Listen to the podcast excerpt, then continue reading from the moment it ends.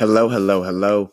Welcome to Shape the Culture's weekly message, our weekly podcast, where every week it is our goal, our aim, our mission to deliver to you, the people, a creative, authentic, inspiring message, promoting the belief in yourself, getting you to walk in your purpose more, help you along your journey, really help us along our journey together as we live and grow together. Um, our mission here at Shape the Culture, we're real big on each one, teach one. So we believe that as we learn lessons, as you learn lessons, that it's our responsibility, our obligation to come together, share those lessons, walk on our purpose together, lift each other up, and keep going on this marathon that we call life. So I'm so happy that you could join us this week.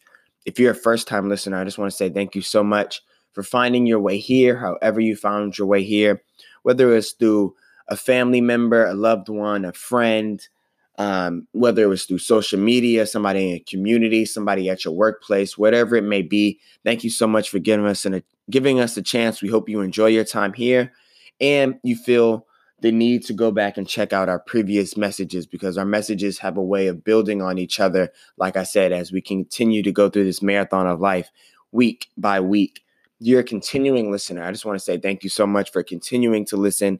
Thank you for all the feedback, ratings, reviews, constructive criticism that I receive. I really appreciate it. Thank you for checking us out. You can subscribe on Apple Podcasts, Spotify. Um, you can also visit us at shapetheculture.org, where you can sign up to have the messages sent to you directly by me, your host, Malcolm, every week. And so moving forward, last week we started our new series titled Greater Than. Um, and this series is really pushing us to focus on being greater than our past and even being greater than our current selves in all aspects of life. And I mean that in physically, emotionally, mentally, and most importantly, spiritually. Um, and so last week we started with the book of Joshua, learning about the story of Joshua. We learned how he is the chosen leader to come after Moses um, and he's placed in this position to be greater than Moses because Moses was able to free his people. He was able to take them on the journey, connect them to God, have them walking in purpose. But he wasn't able to get them to cross into the promised land because of some challenges that he had with his leadership and the people had with their faith. And so last week we seen how Joshua came into the picture. And one of the main messages that God wanted to get across to Joshua, and I believe that he wants to get ac- that God wants to get across to us is that we are called to be strong and courageous throughout our life. Um, and we learned how that's more of a mentality, it's more of a spiritual thing, an emotional thing, but it's also a physical thing. And sometimes when we hear those words, especially strong, we think of more physical you know but being strong and courageous is really has to deal with your emotions your mentality and your spirituality as well.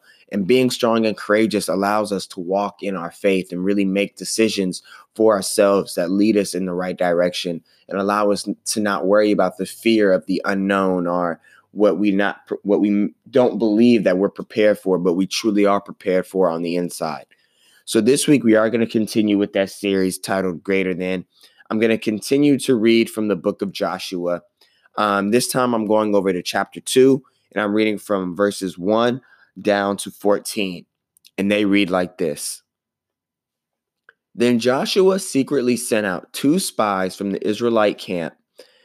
He instructed them shout out the scout out the land on the other side of the Jordan River, especially around Jericho. So the two men set out and came to a house of a prostitute named Rahab and stayed there that night. But someone told the king of Jericho, Some Israelites have come here tonight to spy out the land. So the king of Jericho sent, a, sent orders to Rahab Bring out the men who have come into your house, for they have come here to spy out the land. Rahab had hidden the two men, but she replied, Yes, the men were here earlier, but I didn't know where they were from. They left the town at dusk as the gates were about to close. I don't know where they went. If you hurry, you can probably catch up with them. Actually, she had taken them up to the roof and hidden them, hidden them beneath bundles of flax she had laid out. So the king's men went looking for the spies along the road leading to the shallow crossings of the Jordan River. And as soon as the king's men had left, the gate of Jericho was shut. Before the spies went to sleep that night, Rahab went up on the roof to talk with them. I know the Lord has given you this land, she told them. We are all afraid of you. Everyone in the land is living in terror. For we have heard how the Lord made a, made a dry path for you through the Red Sea when you left Egypt.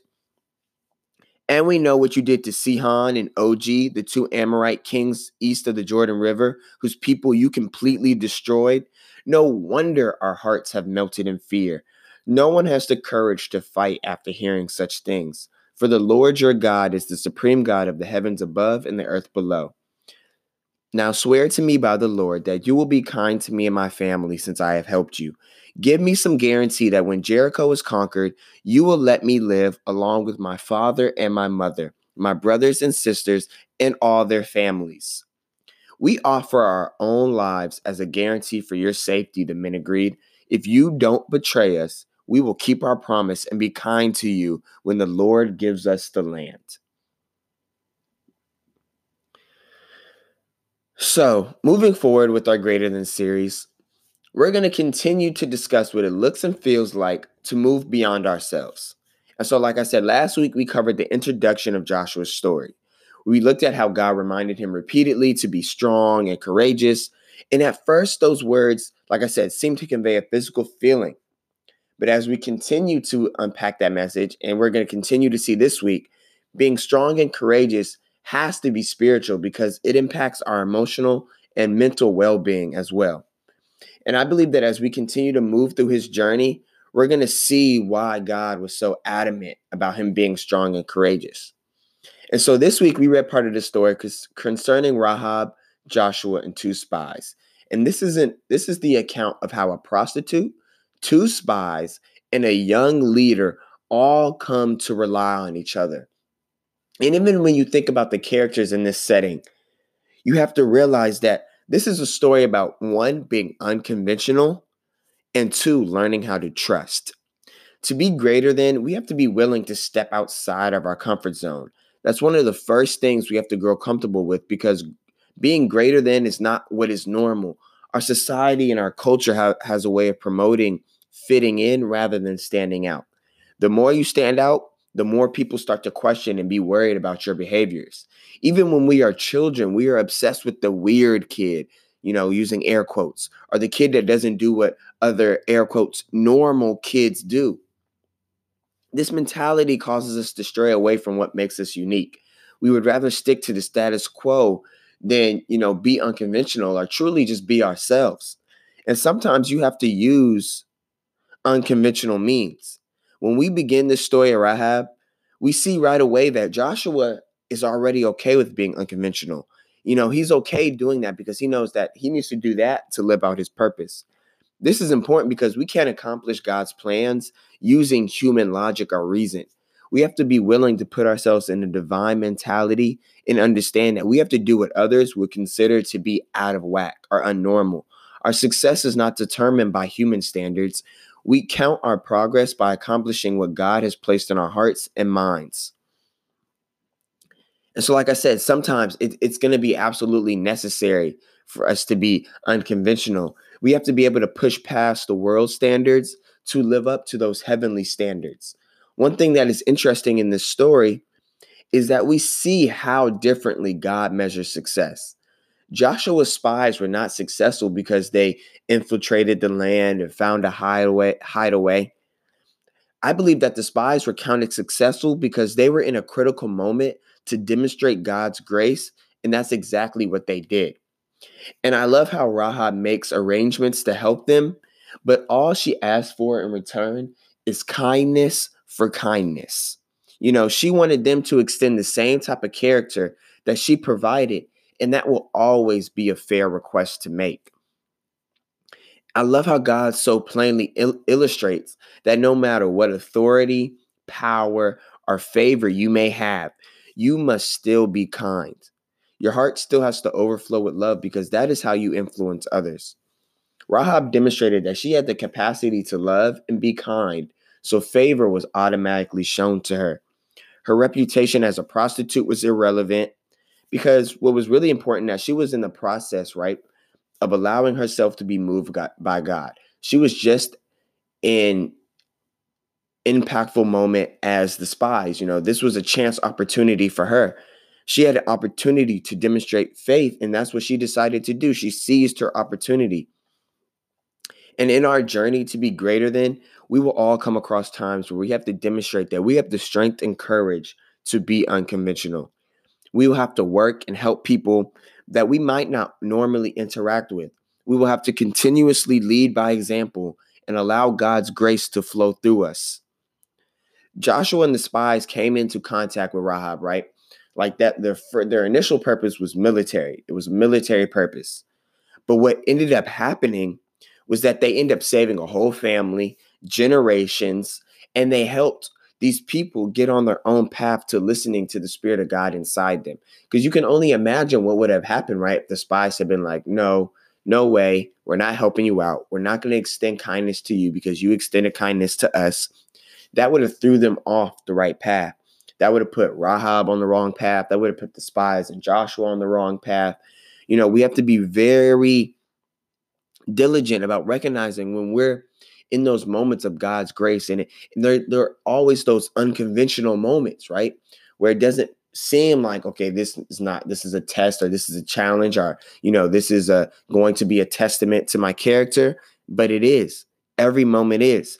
Those moments when we are seemingly working for our benefit might be moments that are meant to truly benefit others.